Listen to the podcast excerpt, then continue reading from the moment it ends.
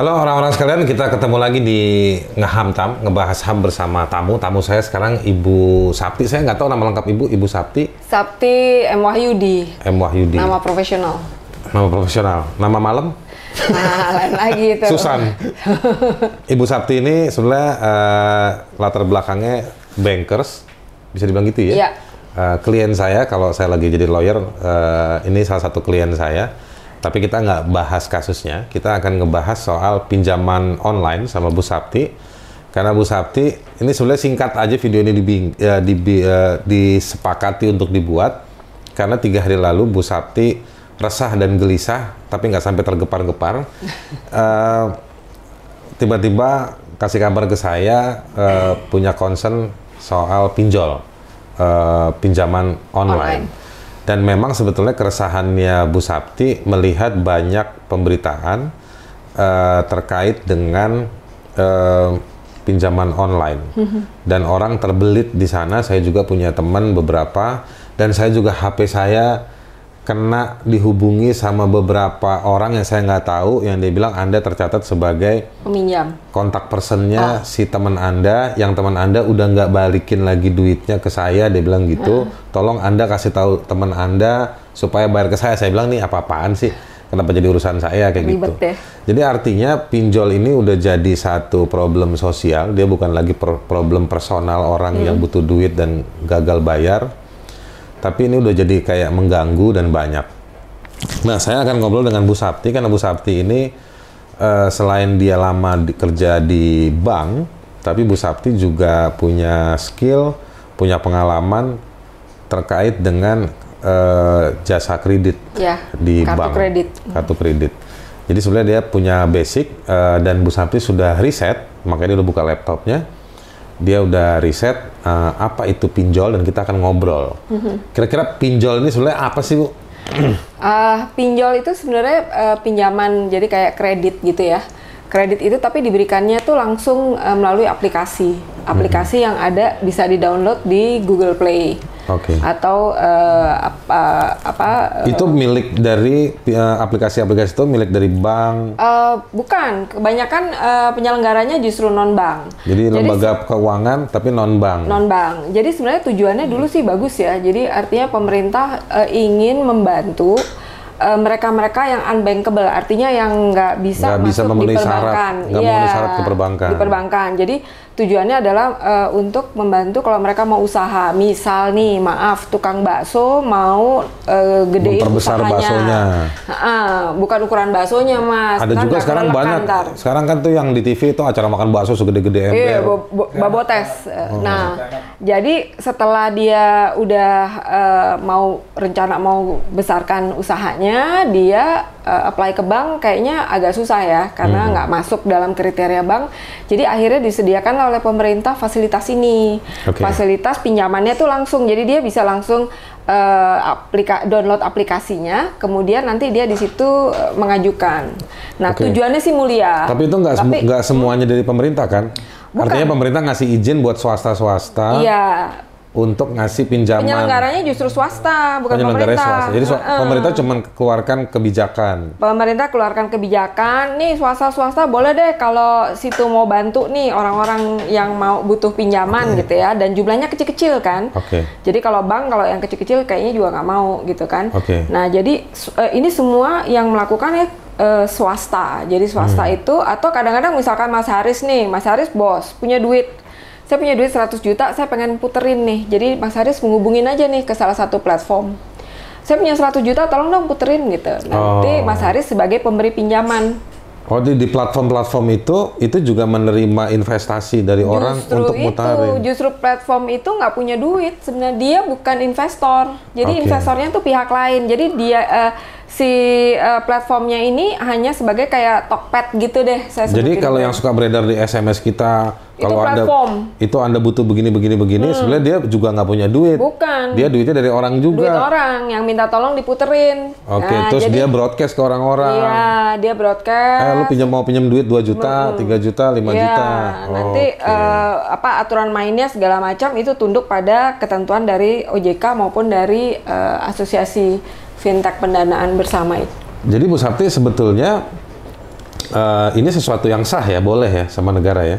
Boleh, boleh, asal uh, uh, platformnya itu disebut penyelenggara ya. Okay. Platformnya itu jadi ada macam-macam ya, brandnya macam-macam banyak. Uh, itu uh, harus pertama terdaftar di OJK. Di OJK, Otoritas Jasa Keuangan. Keuangan, otoritas otoritas jasa keuangan itu yang memberikan uh, lisensi. Jadi dia terdaftar karena dia memenuhi syarat bu ya? Ya pasti ada syaratnya dan ada prosesnya. Jadi okay. ada proses kayak semacam uh, apa kayak uh, apa asesmen ya apa sih? Hmm. Jadi kayak asesmen. Diperiksa dulu nih bener nggak perusahaannya? Betul. Diperiksa, gitu. kemudian sistemnya dites dan sebagainya, mekanismenya semua diperiksa. Kemudian setelah keluar uh, mereka sebagai terdaftar, dikasih waktu nih setahun untuk hmm. mengurus izin.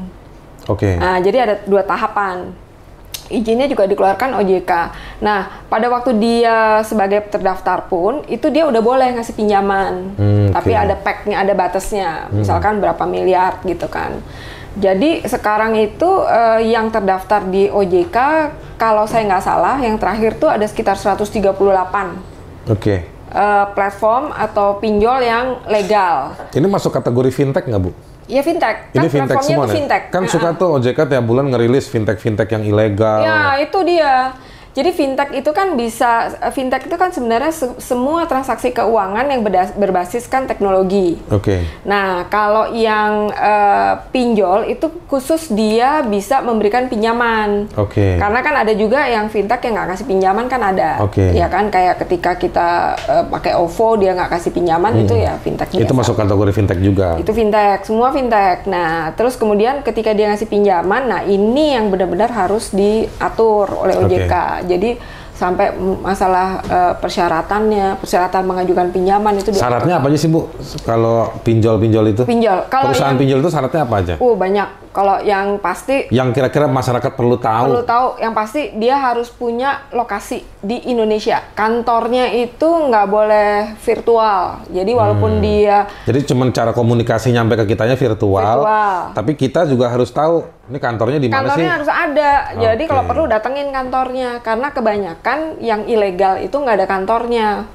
Okay. Jadi mereka ngebohongin nih, ngebohongin okay. konsumen. Kita kan udah virtual, nggak pakai kantor, padahal nggak boleh. Oke. Okay. Jadi harus ada nih jejak kantornya di mana, didatengin. Harus ada nomor telepon. Yang bisa dihubungi. Landphone. Jadi nggak okay. boleh nggak boleh handphone aja. Harus ada emailnya. Oke. Okay uh, harus ada websitenya gitu okay. kan. Pokoknya yang penting tuh kantornya mesti ada aja. Karena kebanyakan ilegal tuh pasti datengin kantornya antah berantah. Oke. Okay. Nggak ada gitu. Jadi itu yang paling kunci. Terus batas mereka boleh kasih bunga? Uh, itu udah diatur. Kalau uh, kalau yang terdaftar dan punya izin di OJK itu bunganya 0,8% per hari.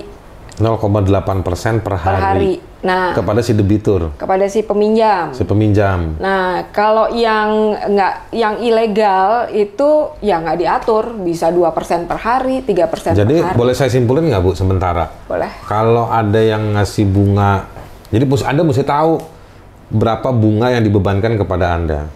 Kalau misalnya bunganya yang diberikan kepada anda di luar dari ketentuan, maka itu anda harus curiga. Betul. Betul Begitu ya? banget. ya?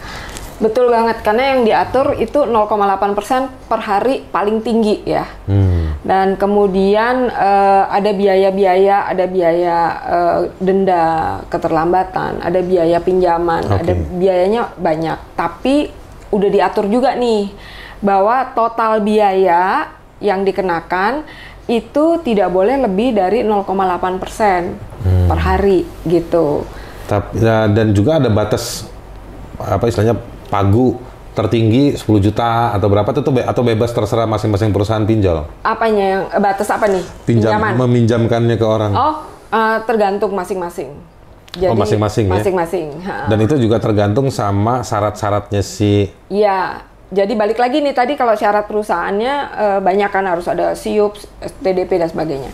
Tapi yang paling penting adalah lokasinya harus jelas. Kemudian uh, uh, dia harus punya uh, nomor telepon tadi udah pasti uh, nomor telepon itu ya yang menetap kemudian ada email addressnya terus kemudian ada websitenya dan ada uh, mekanisme untuk me menyampaikan keluhan. Hmm. Nah, yang ilegal tuh biasanya nggak ada tuh. Kalau mau nyampein keluhan tuh nggak ada via email atau via website itu nggak ada. Oke. Okay.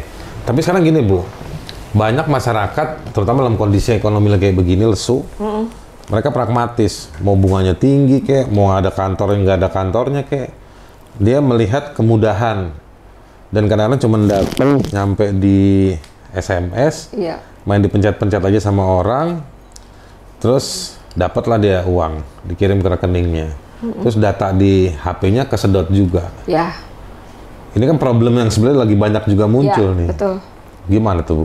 Jadi sebenarnya kalau yang peraturannya itu sendiri ya, peraturannya dari OJK itu eh, pinjol resmi itu nggak boleh minta data selain pertama eh, akses ke kamera, ke di handphone ya, ke mikrofon sama ke lokasi. Hanya tiga itu aja. Jadi kalau di luar itu kalau begitu kita mau aplika mau download terus udah minta dia Akses bisa ke- akses ke kontak itu berarti udah pasti nggak resmi. Gitu. Oh, Itu udah pasti nggak resmi. Jadi Anda kalau misalnya Anda ngeklik eh, apa namanya? ngeklik aplikasi, Mau download ya. udah download biasanya tuh Anda buka settingan awal dia langsung otomatis minta mau akses ke kontak, Kontak. mau akses ke lokasi. Eh, yang boleh lokasi, mikrofon, sama kamera. Oh, hanya kamera, mikrofon dan lokasi. Nah, tiga itu. Tapi kalau dia minta akses ke phonebook Anda, Nggak boleh. Galeri nggak boleh. Galeri nggak boleh. itu boleh. artinya dia mau curi data Anda Ya. secara diam-diam. Betul. Begitu ya? Betul, betul banget. Itu udah nggak boleh. Jadi ya dari situ aja kita udah tahu ini pasti bakal jadi masalah nantinya. Hmm. Dan itu memang banyak disedot ya? Itu keambil. Jadi mereka eh, begitu kita okein itu langsung semua data yang ada di handphone kita yang mereka minta keambil semua. Kesedot semua tuh ya? Kesedot. Mereka bisa punya mekanismenya. Itu makanya ngalamin kan Mas Haris bahwa dia bisa kontak ke Mas Haris, padahal sebenarnya Mas Haris nggak pernah sebagai referralnya orang itu. Nah yang bahayanya juga, jadi gini, diatur sudah diatur di POJK-nya di ketentuan OJK maupun di asosiasi bahwa eh, pe- apa pengambilan data itu harus seizin dari konsumen. Hmm. Karena Jadi- itu, karena itu data pribadi. Data kita, ha-ha. jadi kalau dia mau minta eh, lokasi tadi mikrofon sama kamera itu dia pasti akan nanya dulu boleh nggak kita akses ke tiga itu gitu. Kalau dibilang nggak boleh ya nggak jadi. Tapi kalau Oh, dibilang boleh ya dia akan masuk. Jadi harus semuanya atas persetujuan. Kalau yang tiga tadi itu kan boleh sama OJK. ya Kamera, suara, sama lokasi. sama lokasi. Kenapa OJK mengizinkan si pinjol boleh ngakses lokasi, kamera, dan juga suara?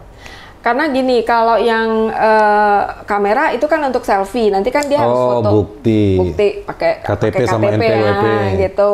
Itu satu. Kalau mikrofon mungkin nanti ada telepon-teleponan kan, halu-haluan. Oh, gitu. Kan oke. diverifikasi bener nih ibu ngajuin, Oke. itu pasti itu prosesnya. Kalau lokasi untuk tahu eh, bahwa betul dia berlokasi Ada di lokasi ya, tersebut. Gitu. Nah sekarang saya mau balik nih Bu ceritanya ke si peminjam. Heeh. Eh, jadi Bu Sabti ini udah bikin catatan-catatan sebaiknya pinjol itu digunakan untuk apa dan tidak digunakan untuk apa Bu? Ya, jadi eh, kita kan belajar bijak juga ya Iya. pinjam ya, karena Heeh. nanti kalau nggak eh, kita pusing sendiri waktu balikinnya. Jadi sesuai tujuan pemerintah sebenarnya waktu mengizinkan adanya ini kan eh, istilahnya P2P ya, P2P gitu kan, person to person pinjaman itu itu tujuannya adalah untuk eh, hal-hal yang produktif. Misalkan tadi itu tukang bakso mau gedein usaha atau mau mulai usaha dagang atau mau eh, bikin mulai apa bikin kue untuk jualan. Jadi yang produktif yang menghasilkan in apa penghasilan untuk Oke. bayar cicilan. Jadi kayak modal Tipsnya dagang. itu. Iya, modal dagang atau misalkan nih udah punya dagangan tapi eh, untuk dis- untuk nganter-nganternya nggak punya kendaraan ya udah Hmm. beli motor. Nah, beli motor bayar cicilannya itu dari hasil dagangan. Jadi yang sifatnya produktif. Jadi pinjol ini sebaiknya Bu Sabti mau sarankan hanya digunakan untuk Yang- modal usaha. Ya, Kalau untuk keuntungan pribadi, Ya itu dia tuh. Jadi kadang-kadang kan eh, orang bikin eh, ngajuin pinjol untuk eh, apa pesta sunatan lah, pesta kawinan. Nah kadang-kadang kan meleset nih hitungannya. Ternyata amplop yang masuk sebesar iya amplop bener. kan gitu Iya. kan. Sebenarnya sih amplop yang masuk banyak Bu, isinya nggak ada. Iya. Nah, apalagi zaman pandemi gini Iya. kan gitu. Nah, itu yang mulai terjadi um, masalah tuh di situ. Atau kadang-kadang dia berharap bahwa uh, dia akan dapat nih rezeki bulan depan, jadi dia ngajuin pinjol dulu. Ternyata itu meleset. Jadi sebaiknya untuk hal-hal yang nggak pasti, jangan ngajuin pinjol. Kenapa? Karena bunganya mahal, 0,8% per hari tadi. Jadi pinjol yang untuk kepentingan pribadi bukan usaha, resikonya ya itu sebenarnya sih hitungan dagang gampang bu ya. Iya. Anda minjem, pertanyaannya Anda mau ganti dari mana? Kalau Anda pakai beli permen, bayar kos-kosan, Iya. beli bensin habis. buat jalan-jalan sama ceweknya, ya kan? Nah itu pasti akan kebingungan untuk eh, balikin, bayar iya bayar kembalikan pokok dan bunganya kembalikan ya. pokok dan bunganya dan itu ya sorry to say kalau ekonominya makin rendah, Iya. makin berat tuh bunga tuh. Bu, ya. Iya, makin nanti jadi belibet ya bunganya karena eh, bu- bunganya itu kan dihitungnya per hari 0,8 persen. Nah, jadi kalau satu bulan itu tinggal dikali 30 hari aja, sekitar 24 persen sebulan. Nah, itu Waduh. mahal sekali kan gitu. Itu 24% sebulan. Sebulan. Jadi kalau setahun ya tinggal dikali aja. Jadi kalau kita minjem 100 ribu, kita harus balikin 125 ribu. Ya, kurang lebih segitu. Untuk rentenir nggak sih? Eh, Karena dibungkus Iya. sama legislasi jadi nggak rentenir lah ya. Iya, dan dan lagi kan karena pasti yang punya duit, yang punya modal bilangnya ya karena kan ini pinjamannya tanpa jaminan, resikonya gede gitu. Jadi resikonya gede. Hmm. Dan apa yang terjadi bu? Kalau misalnya pada nggak balikin duit? Ya sebenarnya eh, nggak apa-apa nih ngomong nih, ini opini pribadi ya. Nggak apa-apa ngomong. Oh, opini pribadi. Kalau opini pribadi saya, sebenarnya kan bunganya kan per harinya udah tinggi ya. Jadi artinya eh, seyogianya si pem- pemilik dana ini dia tahu bahwa resikonya makin tinggi bunga, makin besar resiko. Ya kan, apalagi ini ke eh, masyarakat yang pendapatannya tidak tentu. Kan rata-rata pem- pe- penerima Peminjamnya. pinjol itu kan eh, eh, pendapatannya nggak tentu. Nah, seyogianya si pemilik dana dia membentuk cadangan sendiri. Memang belum di- belum diharuskan oleh eh, OJK karena ini kan di luar eh, maksudnya gini, ini kan pinjamannya orang ke orang sebenarnya Iya. ya kan si si perusahaan platformnya itu hanya sebagai perantara aja gitu Oke. kan. Nah, jadi harusnya kayak Mas Haris tadi nih minjemin nih 100 juta. Mas Haris udah bentuk pencadangan aja. Kan udah ada tuh rumus pencadangan tuh dari dari eh, ketentuan eh, OJK tuh Iya. ya kan. Misalkan kalau dia lancar satu persen gitu Oke. kan. Nah, tapi kalau mau konservatif udah aja bikin pencadangan 50%. Jadi Artinya udah siap-siap nih. Dari mana 50% ini dari bunga? Kan bunga per harinya kan eh, 0,8%. Nah, pinjaman pinjol tuh biasanya kan cuma dua bulan. Jadi pendek dua sampai ya biasanya tuh di bawah satu tahun lah ya. Nah, jadi artinya dari situ dia hitung-hitung sendiri aja pemberi pinjaman tuh dia udah ngitung supaya semuanya aman. Jadi artinya itu memperkecil resiko macet juga. Oke. Iya kan? Nah sekarang saya mau tanya begini, pinjol ini bu, eh, kan karena memang dia nggak pakai jaminan, tapi sejauh mana si perusahaan yang meminjamkan itu secara online itu dia tak kena, artinya semua orang bisa minjem dong nih.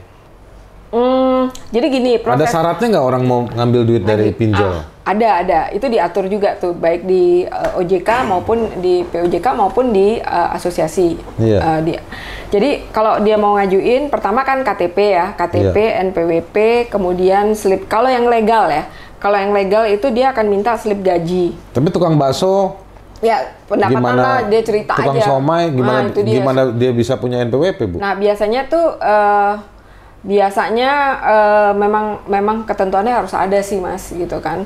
Nah eh, terus kemudian kalau dia nggak punya slip gaji biasanya ada mutasi rekening, Hmm. mutasi rekening tabungan atau apa.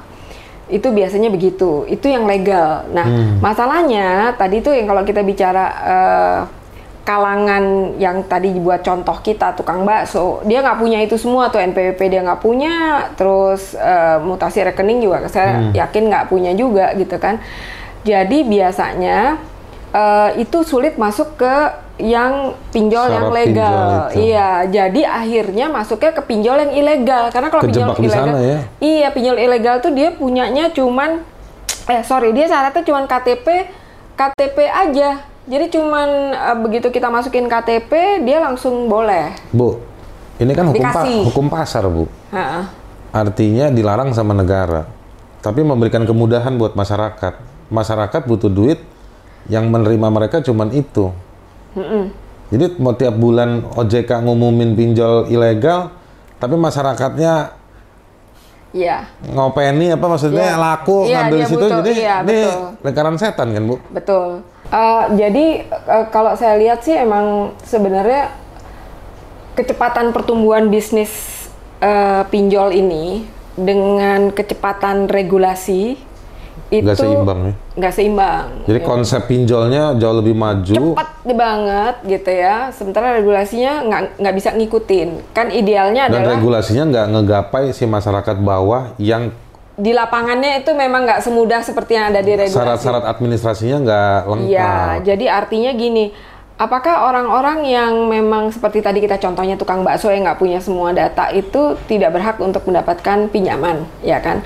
Harusnya kan kalau uh, asas uh, apa kesamarataan Keadilan. mereka keadilan mereka harusnya punya hak yang Iya. sama, ya kan? Apalagi kalau mereka memang bisa bayar. iya Nah, ini memang jadi PR nih kalau menurut saya PR-nya asosiasi juga, PR-nya OJK juga bahwa mereka harus memikirkan orang-orang yang seperti tadi ditanyakan Mas Haris Hmm. yang punyanya mungkin KTP doang gitu loh, nggak punya yang lain gitu loh.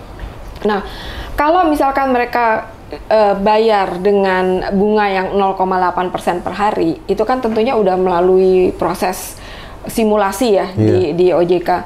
Se- itu eh, rasanya mereka bisa bayar segitu. Tapi ketika dia jatuh ke tangan pinjol yang ilegal di mana bunganya tidak diatur jadi besar sekali. Kemudian ada kemungkinan perhitungan bunganya bunga berbunga.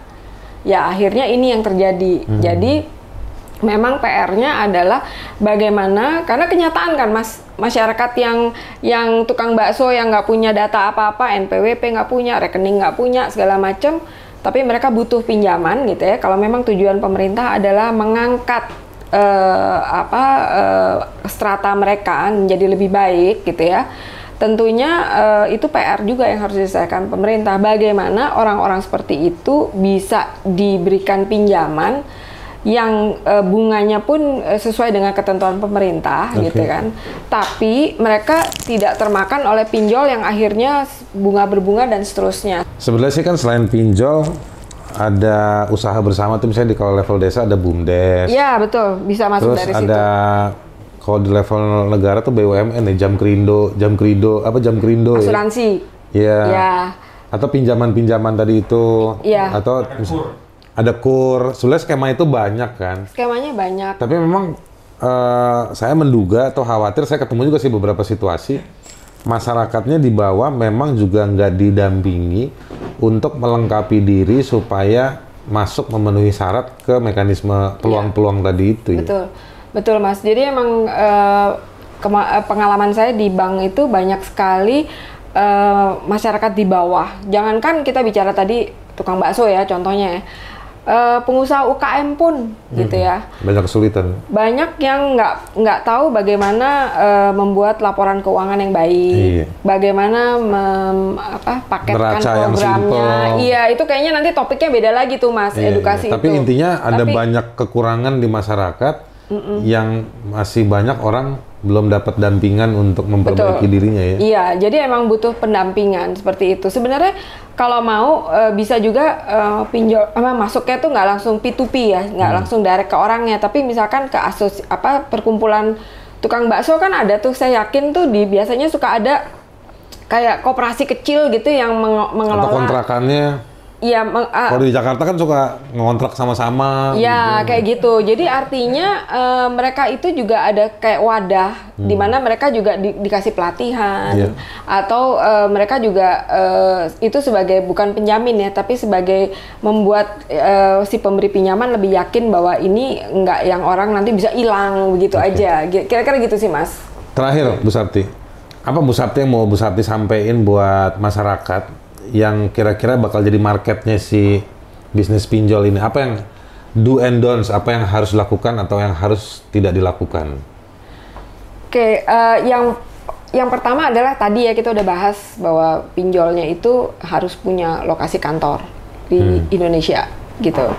Terus kemudian juga uh, uh, dia itu uh, kita mesti lihat rating atau reviewnya. Oke. Jadi uh, harus bagus. Komentarnya orang apa? Iya, komentarnya gimana segala macam. Terus kemudian uh, jangan memberikan uh, izin kepada aplikasi uh, pinjol untuk mengakses uh, data kontak kita Hmm. di handphone.